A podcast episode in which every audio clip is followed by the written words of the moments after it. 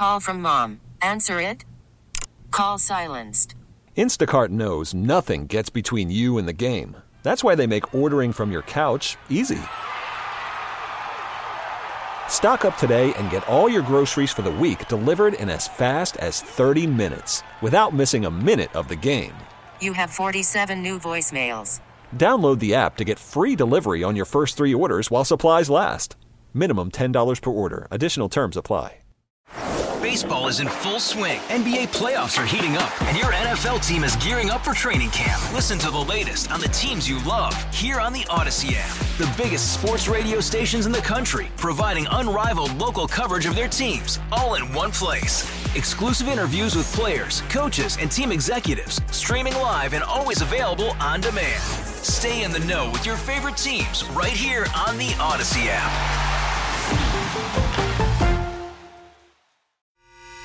The North Texas stories you need to know. This is the All Local from News Radio 1080 KRLD. Yet another tragedy in Allen. Good afternoon. Welcome to the Afternoon All Local. I'm Austin York, and we're getting word this afternoon about the deaths of four people in Allen.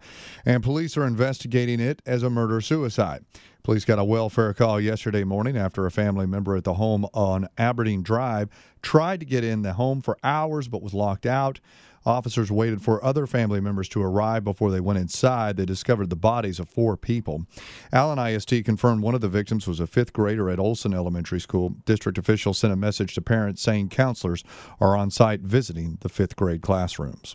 It's partly cloudy in the 90s. That's hot, but it's not insanely hot. Even despite that, ERCOT is warning about the threat of rolling blackouts. For the fifth time in six days, the Texas grid operator is again calling on all residents and businesses to conserve electricity use. This one runs from 5 p.m. till 9 this evening. Current forecasts are showing a potential for emergency operations because of unexpected thermal generation outages and forecasted low wind generation. 15 to 45 minute rolling blackouts would be needed if demand outpaces generation. In Austin, Chris Fox, News Radio 1080 KRLD. We're heading back to the triple digits for Labor Day weekend, and one family in Burleson hopes to warn the rest of us about a potential danger. They were hosting a cookout, but their propane tank had been sitting in the sun and exploded. Karen Zinmeister says her uncle was hurt.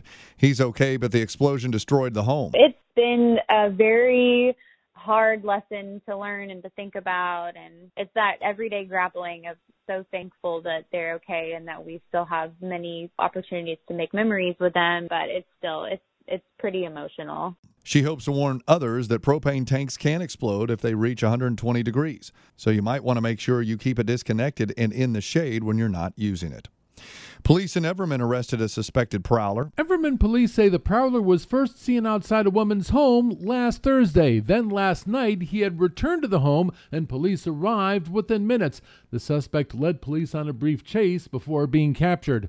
Police Chief Craig Spencer tells me it's unclear why the man was targeting the woman. It doesn't appear that there is any relationship between the two. They don't know each other at all. Chief Spencer says police want to hear from other people who may have come into contact with this man. So far, he's being charged with evading arrest with the vehicle, and more charges are pending.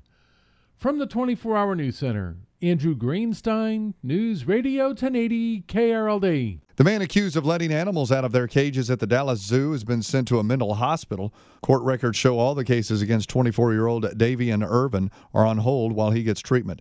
Irvin was arrested after the cages of a clouded leopard and a tamarin monkey were cut open.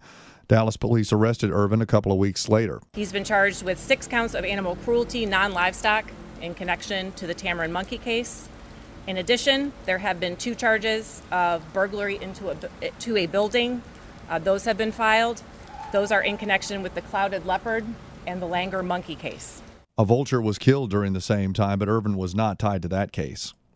It was a tough day at the Star in Frisco as the Cowboys trimmed their roster to 53 players. Kelvin Joseph, a former second round pick, was traded to the Dolphins.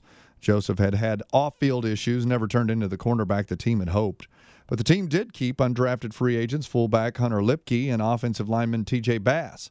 Head coach Mike McCarthy just kept getting better. You know, obviously you see his lower, you know, his, his lower uh, strength, you know, leg strength, and you know, just his ability to stick and stay on on, on inside people and um, but just kept improving. You know, like his mindset, you know, he plays the right way. So uh, definitely a young man that earned a spot. But they also had to cut guys like running back Malik Davis, linebacker Jabril Cox, and tight end Sean McKeon. McCarthy says tomorrow they'll begin signing free agents dropped by other teams. Our personnel department's looking at the other 31 teams, and you know you're assessing value all the time. This goes on year round, and obviously this is a, you know, this this is such a so many names at once. You know, this actually our personnel guys got a long, 20, you know, 24 hours in front of them.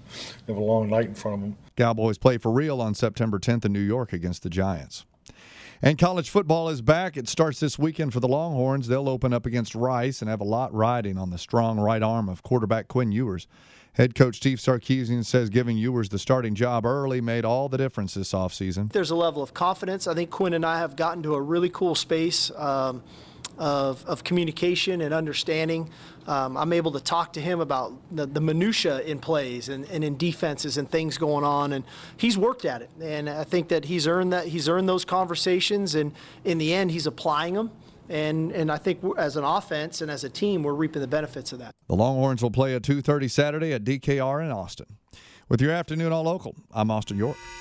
The All Local is updated three times a day. For the latest news, traffic, and weather, listen to News Radio 1080 KRLD. Visit KRLD.com, download the Odyssey app, or ask your smart speaker to play 1080 KRLD. Hey, Rob Bradford here. I have set out on a mission with my good friends at FanDuel to prove what I have known for some time baseball isn't boring.